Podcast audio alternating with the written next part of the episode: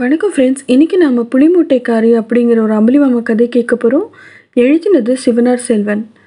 தகட்டூரில் கனகவல்லி என்ற அழகான பெண் இருந்தாள். அவள் சிறு வயதிலேயே தன் தாயை இழந்தவள். அவளது மாற்றான் தாய் அவளை தினமும் துன்புறுத்தியதோடு அவளை ஒரு பணக்கார கிழவனுக்கு மூன்றாம் தரமாக கல்யாணம் செய்து வைக்க திட்டமிட்டாள். அதை எப்படியோ அறிந்து கொண்ட கனகவல்லி ஒரு நாள் இரவு யாருக்கும் தெரியாமல் வீட்டை விட்டு கிளம்பி ஊர் எல்லையில் உள்ள புளியந்தோப்பை அடைந்தாள். அதில் ஒரு மந்திர கிழவி இருப்பதை அவள் அறிவாள். அக்கிழவியும் கனகவல்லி அடிக்கடி அங்கு வந்து கள்ளி பொறுக்கி போவதை பார்த்திருந்தாள். நள்ளிரவில் கனகவல்லி தனியாக தான் இருக்கும் இடத்திற்கு வந்ததைக் கண்ட அக்கிழவி என்ன பெண்ணே இந்த வேளையில் இங்கு வந்தாய்? என்று கேட்டாள். கனகவல்லியும் தன் மாற்றான் தாயின் எண்ணத்தை விவரமாக கூறி என்னை ஒரு கிழவனுக்கு கல்யாணம் செய்து வைக்க பார்க்கிறாள். இது எனக்கு இஷ்டமில்லை என்றாள். அக்கிழவியும் பயப்படாதே நீ இங்கேயே என்னுடன் இரு. யாரும் உன்னை எதுவும் செய்ய முடியாது. நான் மந்திரங்கள் தெரிந்தவள். அதனால் என்னிடம் எல்லாரும் பயப்படுவார்கள் என்றாள். கனகவல்லியும் பயமில்லாமல் அங்கே இருந்து வந்தாள். அவள் அக்கிழவிக்கு பணிவிடைகள் செய்து சமைத்து போட்டு அவள் ம அவள் அக்கிழவிக்கு பணிவிடைகள் செய்தும் சமைத்து போட்டும் அவள் மனதை சந்தோஷப்படுத்தி வந்தாள். கிழவி புளியந்தோப்பில் கிடைக்கும் புளியம்பழத்திலிருந்து புளி எடுத்து தலைநகருக்கு கொண்டு போய் விற்று வந்தாள். அதில் கிடைத்த பணத்தில் தனக்கு வேண்டிய வருடாந்திர சாமான்களை வாங்கி கொண்டு வருவது வழக்கம். அந்த முறை அவள் இரண்டு மூட்டைகளில் புளியை அழைத்து மாட்டு வண்டியில் ஏற்றி கனகவல்லியிடம் இந்த தடவை நீ தலைநகருக்கு போய் இதை விற்று நமக்கு வேண்டிய சாமான்களை வாங்கி வா என்று கூறி அனுப்பினாள். கனகவல்லியும் புளி மூட்டைகளோடு வண்டியை ஓட்டிக்கொண்டு போனாள். வழியில் ஒரு பெரிய மரத்தடியே அவள் போனபோது அம் அம்மரத்திலிருந்து ஒரு குள்ளராட்சசி குதித்து அவளது வண்டியை வழிமறித்து கொண்டு நின்றாள். அவள் கனகவல்லியை பார்த்து திகைத்து ஆஹா நீ எவ்வளவு அழகாக இருக்கிறாய் என்று ஆச்சரியத்தோடு கூறினாள். கனகவல்லி அவளை கண்டு பயப்படாமல் யார் நீ? வழியை விட்டு விலகு.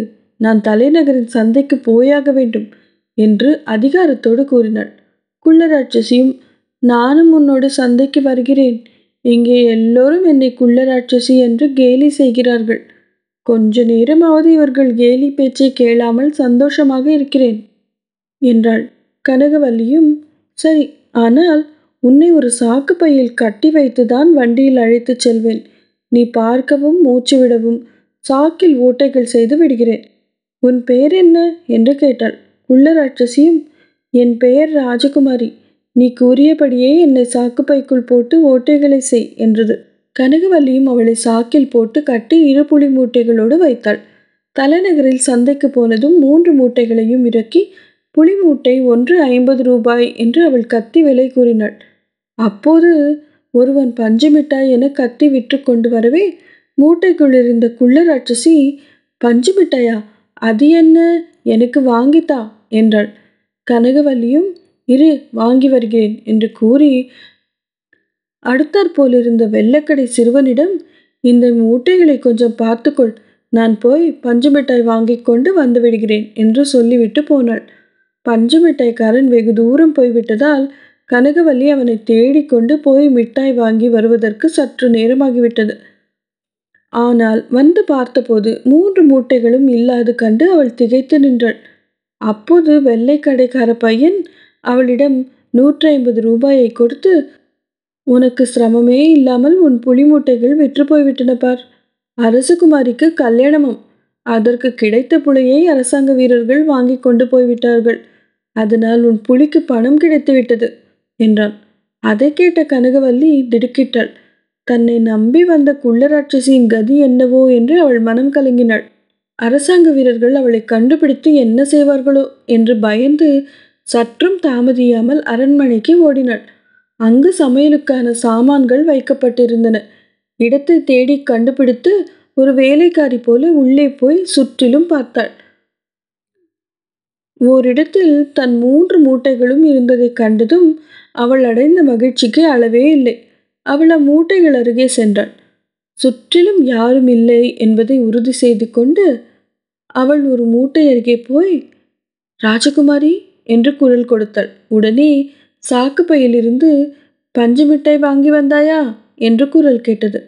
அது கேட்டு நிம்மதியடைந்த கனகவல்லி மிட்டாய் பற்றி பிறகு சொல்கிறேன். இப்போது நாம் ஒரு பெரிய ஆபத்தில் அகப்பட்டு கொண்டிருக்கிறோம். நன்றாக இருட்டிய பின் நாம் தப்பி ஓடிவிடலாம். ராஜகுமாரி என்று நான் குரல் கொடுத்ததும் நீ வெளியே வா என்று கூறிவிட்டு சற்று தூரத்தில் உள்ள பூங்காவினுள் சென்றாள். அங்கு ஓரிடத்தில் செடி மறைவில் ஒரு பெண் உட்கார்ந்திருப்பதைக் கண்டு கனகவல்லி அங்கு சென்றாள். அந்த பெண்ணை பார்த்தால் அரசகுமாரி போலிருக்கவே? கனகவல்லி அவளிடம் யாரது? அரசகுமாரியா? மணக்கோலத்தில் இருக்க வேண்டிய நீங்கள் இப்படி கண்ணீர் வடிக்க காரணம் என்ன? இந்த கல்யாணம் செய்து கொள்ள உங்களுக்கு இஷ்டமில்லையா? என்று கேட்டாள். அவளும் ஆம் அரசகுமாரிதான் நான். ஆனால் எனக்கு இந்த திருமணத்தில் விருப்பமில்லை என்று எப்படி கண்டு கொண்டாய் என்று ஆச்சரியப்பட்டு கேட்டாள். கனகவல்லியும் நானும் உங்கள் நிலையிலிருந்து வீட்டை விட்டு ஓடி வந்தவள். உங்களுக்கு இந்த திருமணத்தில் விருப்பம் இல்லை என்றால் உங்கள் பெற்றோரிடம் கூறியிருக்கலாம். அல்லது உங்களை மணக்கப் போகும் அரசகுமாரரை சந்தித்து கூறியிருக்கலாமே என்றாள். அரசகுமாரியும் என் பெற்றோரிடம் என் மனநிலைமையை கூற பயம். ஏனென்றால் நான் இளஞ்சிற்பியை விரும்புகிறேன். நீ கூறியபடி என்னை மணக்க வந்துள்ள அரசகுமாரரிடம் இதை கூறி என் திருமணத்தை நிறுத்திவிடுகிறேன். இதோ முத்திரை மோதிரம். இதை அணிந்து கொண்டால் நீ அரண்மனையில் எங்கு வேண்டுமானாலும் போக முடியும். இதை என்னை மணக்க வந்துள்ள அரசகுமாரரிடம் காட்டி அவரை இங்கே அழைத்து வா என்றாள். கனகவல்லியும் இங்கே வேண்டாம். இதோ சமையல் சாமான்கள் வைத்திருக்கும் இடத்திற்கு போய் இருங்கள்.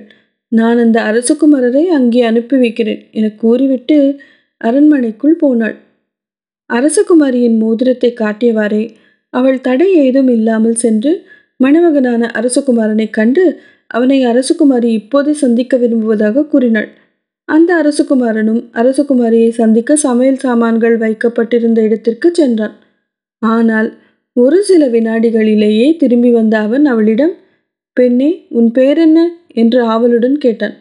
அவளும் கனகவல்லி என்று கூறவே அந்த அரசகுமாரனும் நல்ல வேளை நீ என்னை ஒரு ஆபத்திலிருந்து காப்பாற்றினேன் அந்த அரசகுமாரி அழகா என்ன?